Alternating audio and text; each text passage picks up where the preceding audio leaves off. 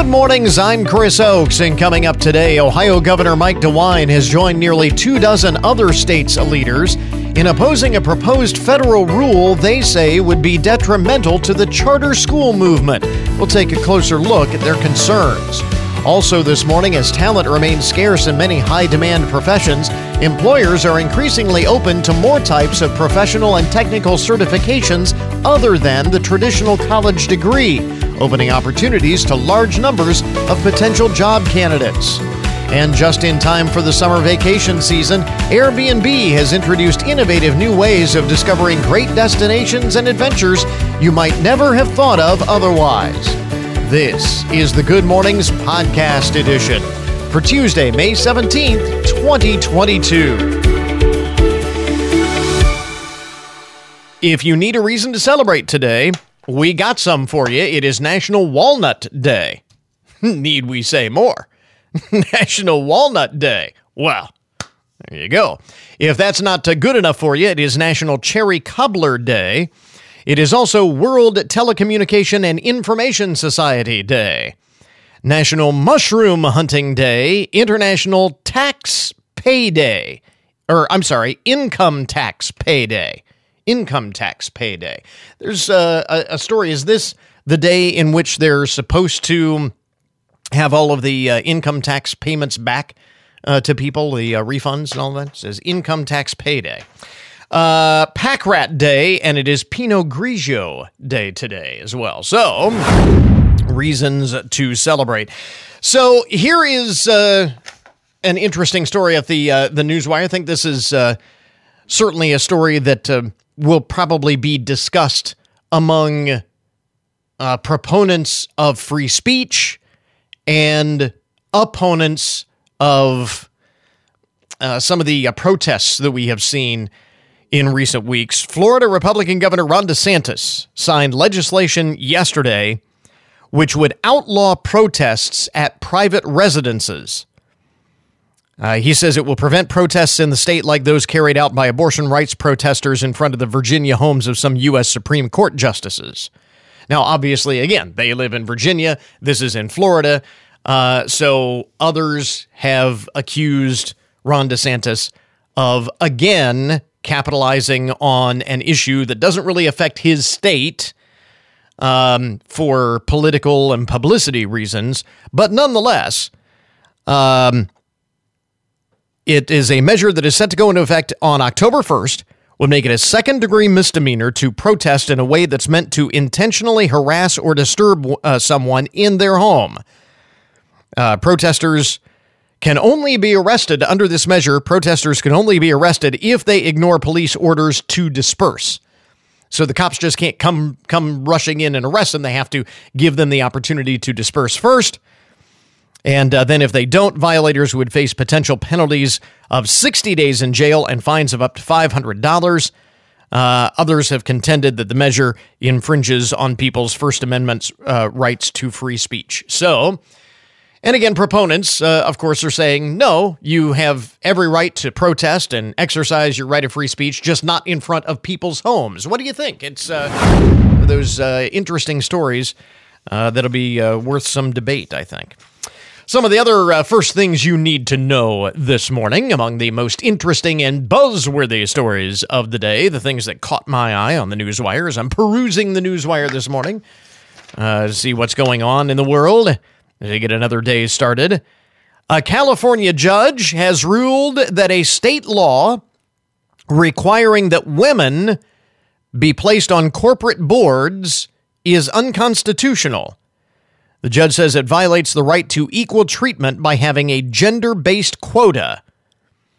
The state of California defended the law that was put in place three years ago, saying it was it was needed to undo a culture of discrimination that favored men, and it was only done after other measures failed. Now, the state argues, now the judge says that having a gender based quota is unconstitutional. The state says it is not a quota because boards could just add seats for women without removing men from the board. Uh, the law required publicly held companies headquartered in California to have at least one woman on their board by the end of 2019 And by January of this year, boards with five directors were required to have two women, and boards with six or more members were required to have three women. I don't know, that sounds like a quota to me. but they say it's not a quota. We just require them to have so many women on the board.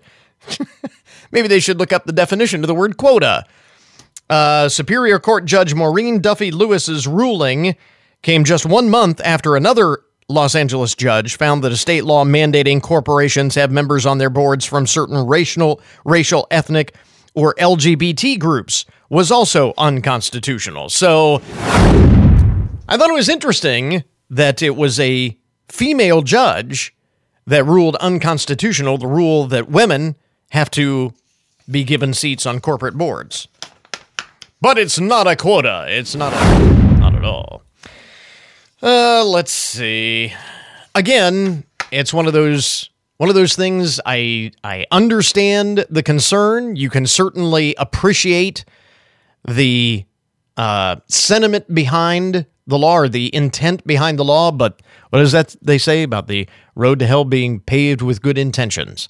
Maybe a case in point right here. Speaking of uh, things that I this is just weird and obviously over the weekend we had uh, a couple uh, a couple more shootings that were reported in the news. Uh, there was the one in Buffalo. There was one at the uh, uh, there was one uh, bomb threat or shooting a bomb threat or something at in California. so there were Uh, a number of of these uh, violent incidences. Um, across the country over the weekend, and I saw this on the uh, newswire this morning and I it immediately made me scratch my head and wonder if this is another case of somebody putting out research, quote unquote research that is specifically designed to promote a specific point of view rather than get to the heart of a problem. Let me give you the story here and see what you think. Uh, researchers at the University of Toronto say they have found a connection between bodybuilding and other more troubling behaviors in teenage boys. Researchers looked at data of over 4,000 boys in the US. Now, this is University of Toronto in Canada, but they're looking at data in the US of over 4,000 boys in high school and found that moderate to high engagement in bodybuilding exercise is associated with physical fighting and carrying weapons.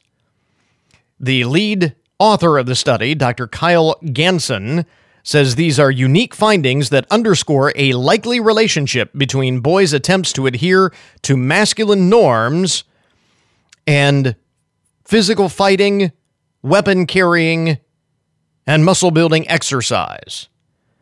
Uh, through uh, consistent education and policies related to safe muscle building behaviors, schools and community members can collectively reduce behaviors associated with higher engagement of muscle building exercises for adolescent boys.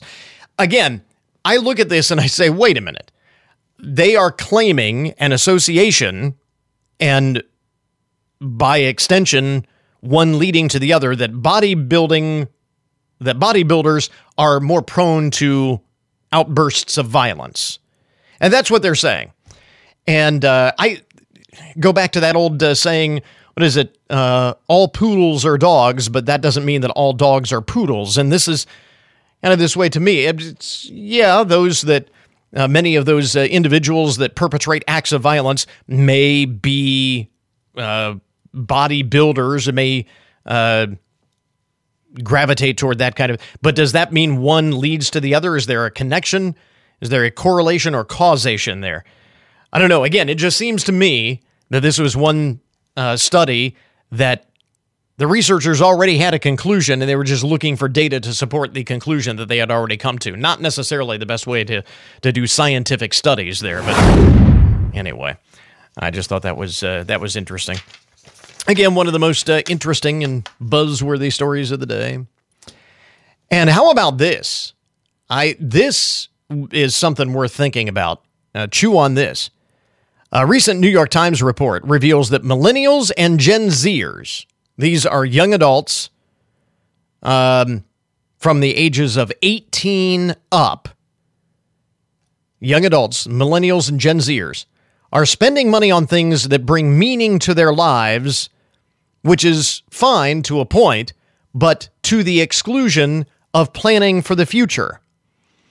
Uh, a Fidelity planning survey found that 45% of those between the ages of 18 to 35 do not see a point in saving for the future until things return to normal, which in this Times piece, they point out could be a hefty order because a lot of young people uh, really don't have a whole lot of recollection of a world that was quote unquote normal. I mean, you've had a couple of years of the pandemic, and if you're 18, 19, 20 years old, that's the only adult uh, situation you've ever known, right? And even if you're a little bit older, you go back, uh, you had the Great Recession. Um, you've had a lot of economic un- upheaval uh, during the course of your young life. And so, what is normal?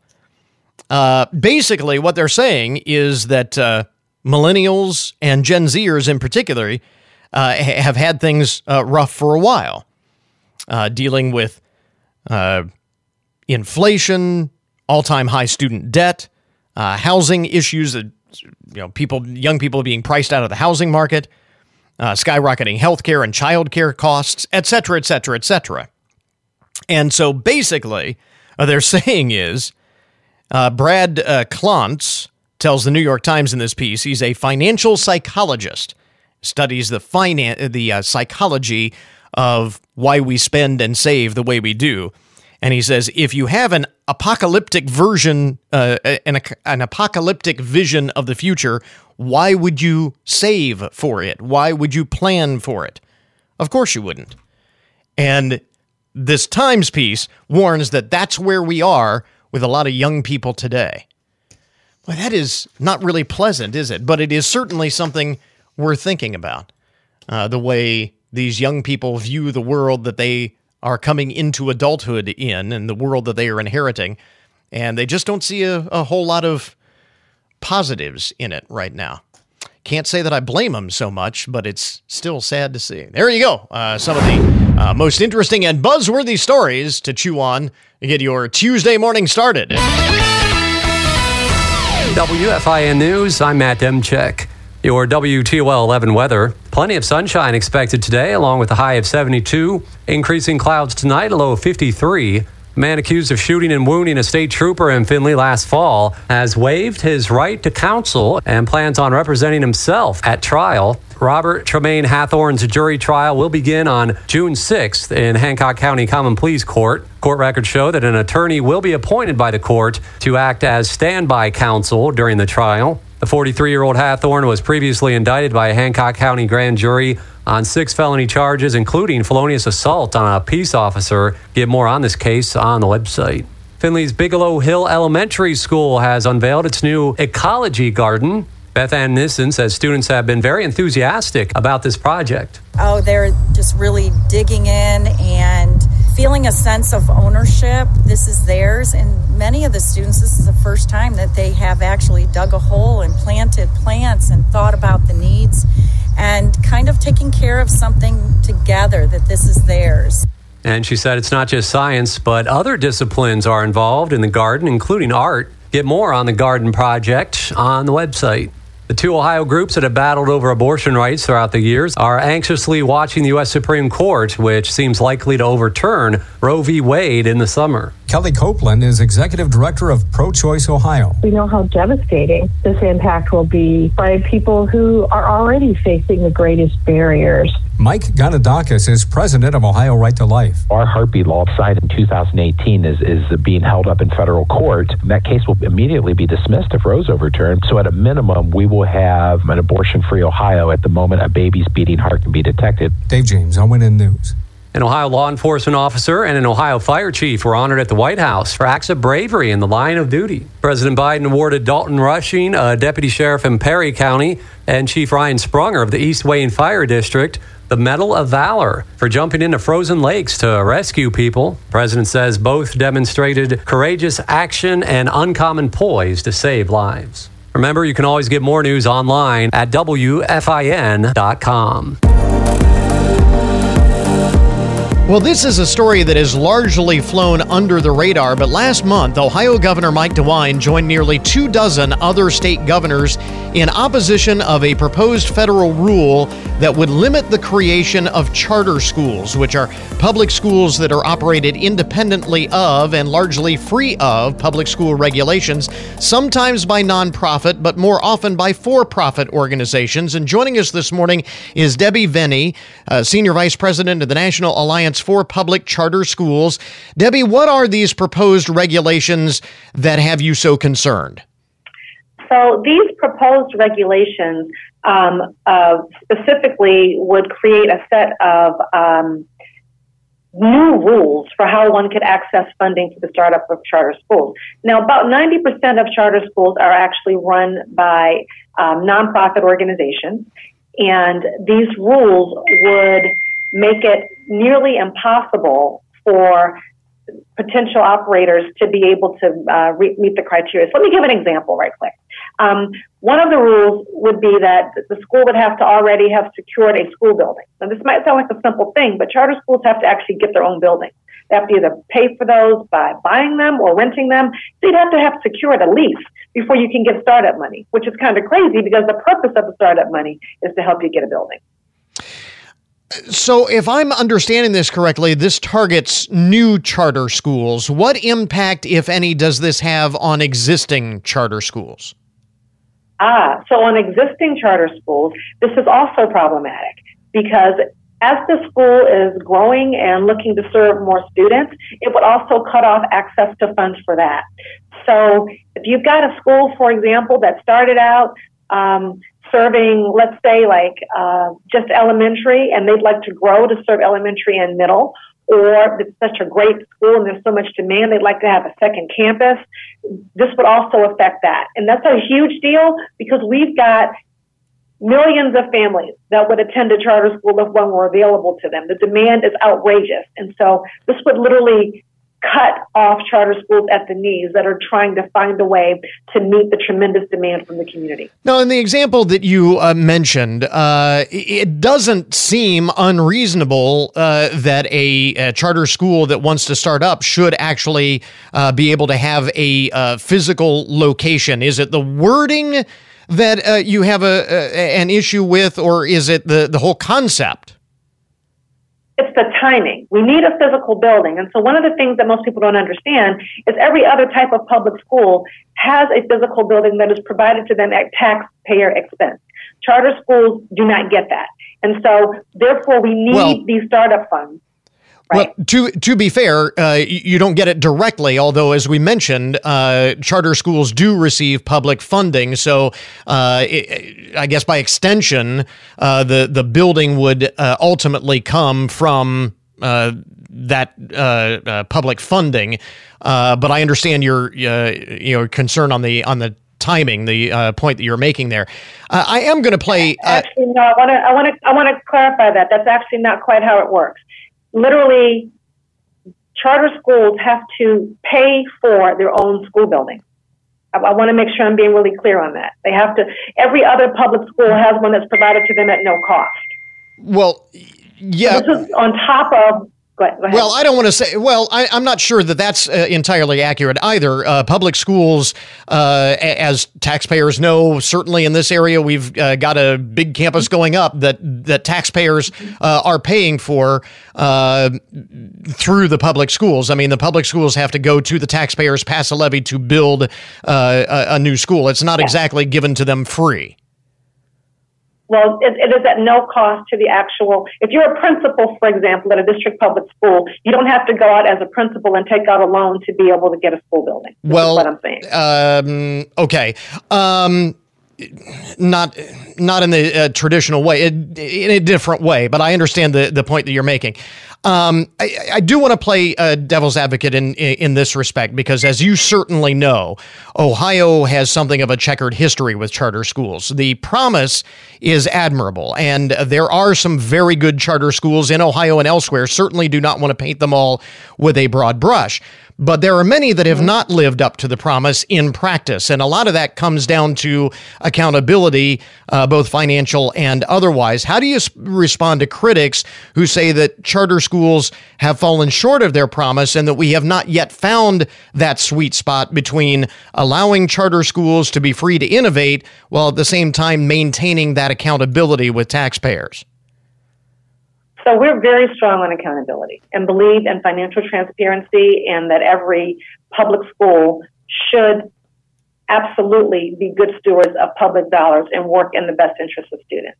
Now, our issue here would be that we want the same set of um, rules and transparencies to, to happen on both sides of the equation. So the governance model of a public school, whether that be a district school or a charter school, should not be a litmus test as to whether it has accountability. All public schools should be accountable. And there are a number of district public schools that uh, also are not good stewards of public money. Fair enough. So our argument is not to, not to protect or defend anyone who is a bad actor. Mm-hmm. We do not support that. Um, a report in 2020 found that 40% of charter schools, and this kind of speaks to this particular regulation we're talking about. A report in 2020 found that 40% of charter schools close within 10 years, 25% within five years, 18% within just three years. Isn't there an argument to be made that by making sure that the need is actually there for a charter school to open would make it less likely to fail to, to close within such a short time frame? Well, okay, let's un- let's unpack that bit by bit. So, number one, the number one reason that charter schools close is because of this very facilities issue that we were just talking about. Mm-hmm. It is an extra burden. Charter schools are funded at 75% of what their district school peers are funded at. So, to begin with, their per pupil allocation is actually less. And then on top of that, they have the additional financial burden of having to physically pay out of their per pupil allocation or by fundraising for extra dollars for their physical building, their utilities, their um, groundskeeping, all these things they have to actually pay for out of an already truncated budget. That is one thing. Um, number two, the, re- the way that we define need is um, it is left open to interpretation different ways by different people. Um, certainly we want to make sure that there is a need um, for, for charter schools and the waiting list that mm-hmm. we have in multiple communities would indicate that in fact there is tremendous need for these schools. So just because you have a district public school that's there doesn't mean that it's meeting the needs of the community. Right. Doesn't mean that these kids are actually which learning. is actually yeah, um, which is actually why the the charter schools uh, were created in the first place. The the charter school concept right. was created in the in the first place. So certainly a a, a fair point uh, with respect to that. Um, as we mentioned, uh, Governor DeWine is uh, just one of more than two dozen, or roughly two dozen, uh, state governors who are opposed to this new rulemaking. The other uh, issue that that uh, our governor and others ha- have uh, stated is the uh, concern that this is a federal rule and that these should be that charter schools should be regulated uh, to the extent that they are on a, at the state level. Uh, how big a, is is that the concern? Um, again, that not just this rule is an issue, but it is the federal government uh, sending down this edict rather than it coming from the state level? That is a huge issue. So charter schools operate at the pleasure of states. Every state has to make the determination as to whether or not it is going to enact a law to even allow charter schools to operate. Then each one of those states will independently determine exactly what's included in that law. What are the specific parameters that um, that exist? And so in order for a potential school leader to be approved to open up a charter school, or we call that getting a charter, they have to meet quite a bit of criteria that's outlined at the state level. And they would have to be approved by what we call an authorizer that's on the ground in that community. Mm-hmm. So, what the proposed rules would do is they would override what the authorizer and the community have determined to be a fair um, a good application for a new charter school. Yeah. So they, they've authorized so. it. They say it's good. Then it goes up to nameless, faceless bureaucrats in Washington, D.C., who, based on their own interpretation of what they think may or may not be good, they don't have to tell us anything. They can just arbitrarily veto that because they don't think it meets uh, community demand there's no real metric for what that is. It's yeah. very nebulous. Um, I, again, we uh, just kind of scratched the surface on this. Uh, a story that has largely flown under the radar, but certainly one uh, that is important to watch. Again, Debbie Veney is Senior Vice President of Communications, the National Alliance for Public Charter Schools. Where do folks get more information on your position on uh, this particular issue? Thank you so much. Um, I would send people to publiccharters.org or to charterswork.com. Debbie, thanks very much for taking the time today. We appreciate it. Thank you for having me.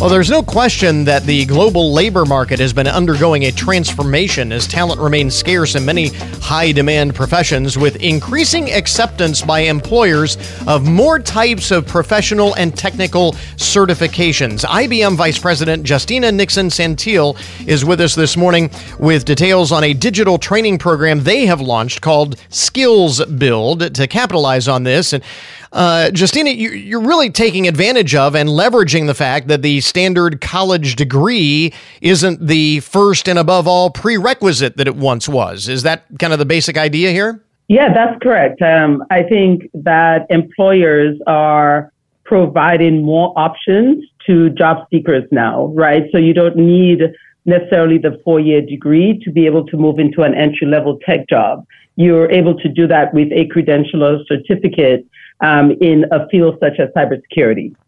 And that's good for a couple of reasons. Number one, I think a lot of people have had it happen where, you know, I I don't technically qualify for the job based on the listing, even though I know that I can do it. Uh, just because I don't have a degree in hand shouldn't uh, disqualify me. Number two, and a lot of people have had that. And number two, not everyone has it in their wheelhouse to uh, do the the four year college education. So this really answers uh, those uh, objections uh, all at the same time.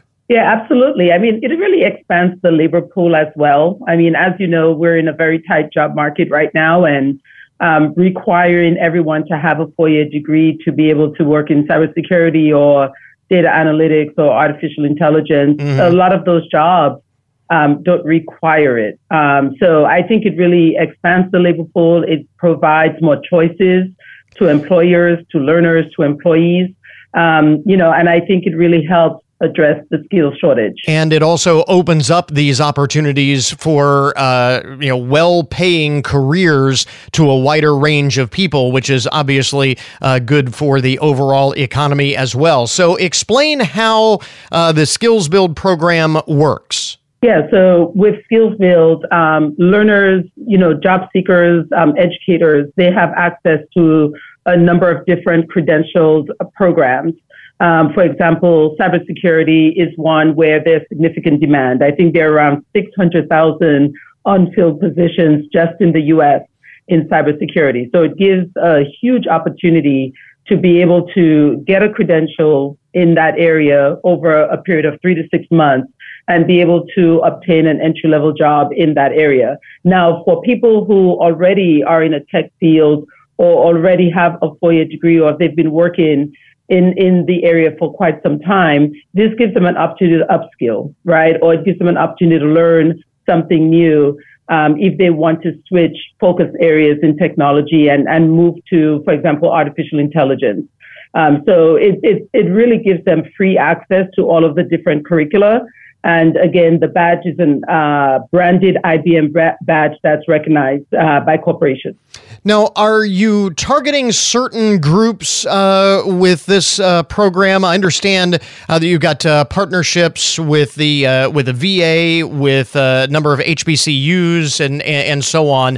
are these programs limited or targeted towards certain areas of the population? Well, the program is available and it's open, and you know anyone can access the IBM SkillsBuild platform. Okay. Um, however, you know we made a commitment last year to skill 30 million people by 2030, and we want to make sure that we are reaching those untapped talent, people who have been underrepresented in the tech area. So that's why we partnered with the U.S. Department of Veterans Affairs with Specialisterne Foundation and with historically black colleges and universities.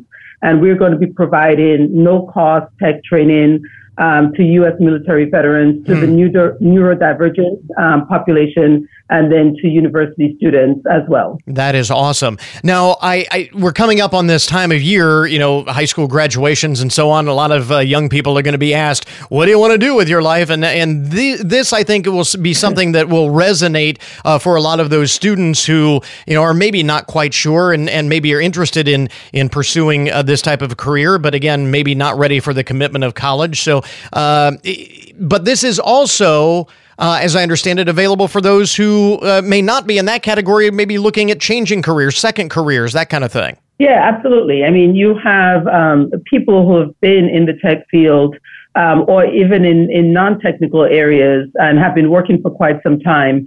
And they're looking to get into an area where there's significant opportunity for advancement. I mean, we all know that technology um, is changing very rapidly. Um, there are some core skills that you need to be a lifelong learner, to understand technology, to understand how to continue to be agile and flexible. Um, and those are the skills that are needed so that you could, you know, be very successful in these technology jobs. And those are the kinds of skills we provide um, through our SkillsBuild program, in addition to, of course, the hardcore tech um, you know, content as well. Yeah. So it really is open for anyone, whether you are a high school graduate or whether you are in university or university graduate or you've been working for quite some time in, uh, uh, you know, various fields you actually can access this content completely free and it could put you on a path based on your goals.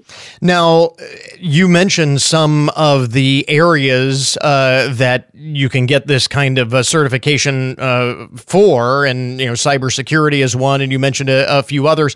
How do we know what type of training and what field to focus on that would best fit uh, for an individual student? Is there some guidance there? So there are a couple of things. I mean, learners and job seekers can definitely assess their, you know, credentialing needs by talking with career counselors. I mean, if you are, you know, in school, you can talk to your guidance counselor, your career counselor. Um, if you're a job seeker, the same thing. You can look at the different postings that employers have. For example, you know, IBM, um, around 50% of the jobs we post do not require a four-year degree, and these are really um, great paying jobs that we offer in tech areas. So you could do that assessment, but also on our SkillsBuild platform, you could also complete a questionnaire that provides a roadmap for you based on your expertise and what you're trying to accomplish. Hmm. Um, so there are many ways that you can, you know, figure out what are the best uh, career options for you. So through our partnerships with Veterans Affairs, with the universities, and with Specialisterne, we are providing that guidance to the participants um, through coaches and mentors that will help them, you know, figure out what is my next step from a career perspective. That is awesome. So not only uh, providing uh, some training here, but also some guidance to make sure that uh, people be happy in the uh, career paths that they have uh, chosen and the training programs they have uh, chosen. Again, with us this morning is IBM Vice President Justina Nixon Saintil with details on the IBM SkillsBuild program. Where do folks learn more about this? Where do we start? Yeah, so to um, get access to all of the different programs that we offer, you can visit ibm.com slash skills. Justina, thanks very much for taking the time. We appreciate it. All right, thank you for having me. We interrupt this program to bring you a broken news alert. Today's update on the odd and unusual side of the news brought to you as a public service, more or less, of Hancock County Veterans Services. Actually, kind of a light day in the broken news. Not a whole lot going on. There are a handful of stories here. This from Ontario, Canada, where a woman is offering a reward for the return of an uncommon piece of stolen property her 125 pound polar bear statue. Nancy Allen said uh, some unknown thieves put a lot of effort to steal the statue as she found dolly tracks in her front yard. I went through a lot of effort to abscond the polar bear statue. She said her house is known for the concrete statues that have decorated her yard for more than 30 years. She is offering $200 for the return of her concrete polar bear. you ever think maybe it was her neighbors who stole it? I mean, tired of looking at her concrete statues? How do you, what do you do with uh, something like that? I mean, You know, is there uh, is there a black market for concrete polar bear statues or something? I didn't. I don't know. Police are police are looking for thieves. Uh, this is outside of St. Louis. Police are looking for the gang of thieves who stole an ATM machine, but then couldn't open it. the, the suspects allegedly broke through a fence at the Brookdale uh, at Brookdale Farms and stole an ATM uh, on Monday. This happened yesterday, uh, but they dumped it on a highway after failing to get it open. you go through all of that for nothing. Oh my goodness. uh, the moral of that story is have a plan before you uh, before you execute your uh, robbery. Make sure you have a plan to actually get the ATM open. um, speaking of things on the side of the road, uh, this is kind of crazy. I saw this online actually. Vloggers Joe, uh, Jose, and Catherine Rodriguez, who live in Fort Myers, Florida, but travel around the country documenting their everyday lives for their YouTube channel, uh, which is Southern Life, by the way, the Southern Life uh, YouTube channel. They were driving along Interstate 95 during rush hour on Friday when their dash cam picked up an unusual sight. Uh, they said, We see this guy on the side of the road, literally uh, having a full golf game. Jose tells uh, local news reporters it's like Tiger Woods Jr. on the side of the road. He was uh, doing his thing, practicing his swing. The dash cam video shows a car pulled to the side of the road and a man taking practice swings in the grass just off the side of the interstate. At least it looked like he was taking practice swings. Upon closer inspection, the guy wasn't just practicing, he was actually hitting golf balls near the interstate. It sounds like that would be rather dangerous. Who knows what this guy was thinking, says Mr. Rodriguez, adding it's just a really dangerous place to do that, one would think. Practicing your golf swing on the side of the interstate. What in the world people thinking? Uh, let's see. This is uh, out of Florida. It always seems like we've got a story out of Florida. This from Biscayne Bay. What started as a happy marriage proposal uh, turned out to be rather costly for this uh, group of individuals. Ten people were fined after David Torres dumped over 50 balloons into the bay. The balloons were decorations on a yacht for a marriage proposal event. Uh, but then when they were done, they just tossed the balloons overboard into the bay, and that's against the law. Mr. Torres is facing up to $10,000 worth of fines and a charge of reckless disregard for the environment. The rest of the group involved in planning the event are also facing a total of about $23,000 in fines. That's not the way you want to start off your engagement Not real bright there. Again, planning left a little bit to be desired in that case. And finally, in the uh, broken news this morning, this is from the corporate world, and this is just so crazy that I had to include it in the uh, broken news. A former eBay executive has pleaded guilty to participating in a scheme to terrorize a couple by sending random disturbing items to their homes. Now, I think we had this story uh, several weeks ago, maybe it was a couple of months ago, I don't remember, where these people started having random things show up on on their home, uh, their doorstep, supposedly coming from eBay. Uh, the executive for the company, David Harville, is one of six employees or contractors who pleaded guilty to the scheme that included sending things like a box of live cockroaches, a funeral wreath, and books about surviving the loss of a spouse to the home of this couple. Uh, and the reason they wanted to uh, get the targeted couple to stop publishing negative articles about the company. Apparently, they had been saying some not nice things in uh, some published articles about eBay, and so this executive and others retaliated against Ina and David Steiner Uh, Mr. Harville even allegedly flew from California to Boston with the intent of undergoing surveillance of of the Steiners and putting a tracking device on their vehicle. eBay employees also set up fake social media accounts to send threatening messages to the couple and posted the couple's home address online. The Steiners sued last summer, uh, sued eBay and several employees over what they described as a conspiracy to intimidate, threaten to kill, torture, terrorize, stalk, and silence them in order to stifle their reporting on eBay. Mr. Harville, uh, due for sentencing in October, could face several years in prison. One of the other co conspirators in the case has already been sentenced to 18 months in the slammer. And it's just such a crazy story. if you don't want them to uh, publish articles criticizing eBay, that's probably not the best way of going about it. I mean, I'm thinking based on that story, there may be something to their reporting about uh, about eBay. You know, that's they're only you're only proving their point, uh, not dissuading them. It just doesn't seem to be the brightest business move. There you go. Uh, that is today's broken news report. Uh, this update on the odd and unusual side of the news brought to you as a public service, more or less, of Hancock County Veterans Services. We now return you to your regularly scheduled programming.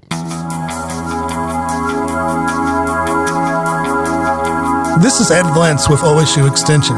It's planting season. Drivers will be sharing roads with tractors and farm machinery. Be alert for slow moving vehicles, especially on roads with limited visibility. Watch out for equipment pulling in and out of fields. Drivers and farmers, let's work together this spring to keep our roads safe and accident free. This message from WFIN and 95.5 FM.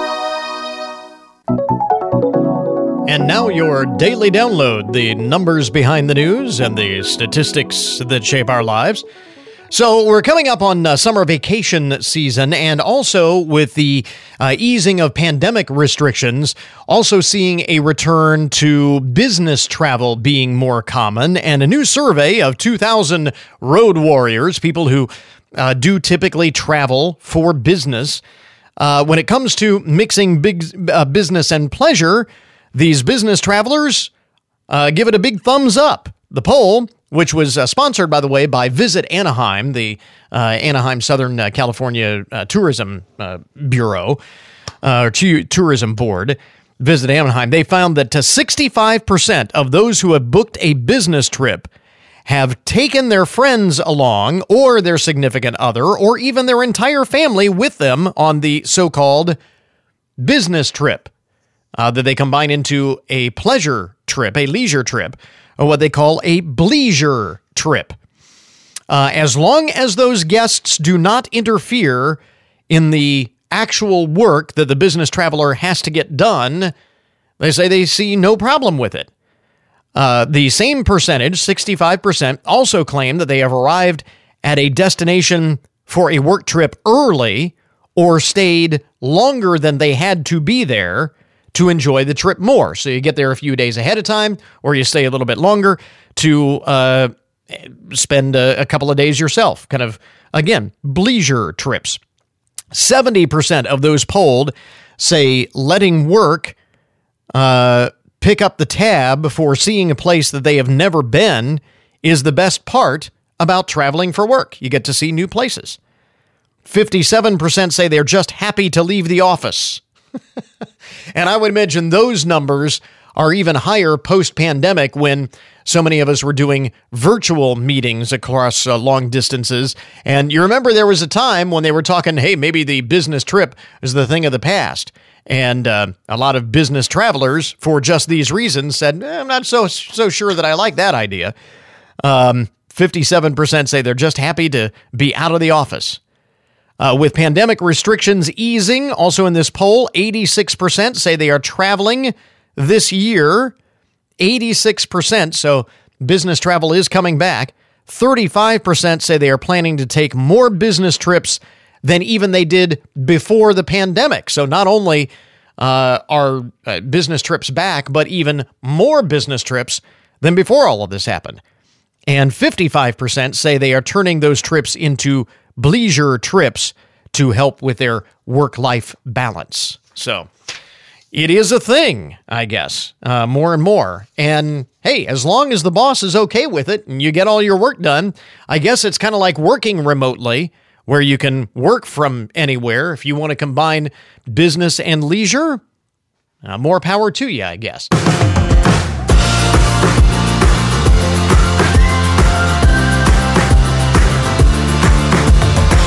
Well, the countdown is on now to the unofficial start of summer and the official start of the summer travel season. And you might have heard about this a few days ago. Airbnb has made some changes uh, to their platform, uh, which will help folks find some great destination uh, getaways. And joining us from Airbnb is Liz DeBold Fusco with more on that. And Liz, before we get into uh, some of these changes, which I think are really, really cool, talk a little bit about what you expect from the world of travel this summer because initially everybody was expecting it to go like gangbusters uh, after the the pandemic but then concerns about rising fuel prices and rising airline prices kind of tempered that. What do you expect yeah, I mean, we're actually really seeing that people are still planning to travel. According to an Airbnb survey, more than nine in 10 guests are considering hitting the road this summer.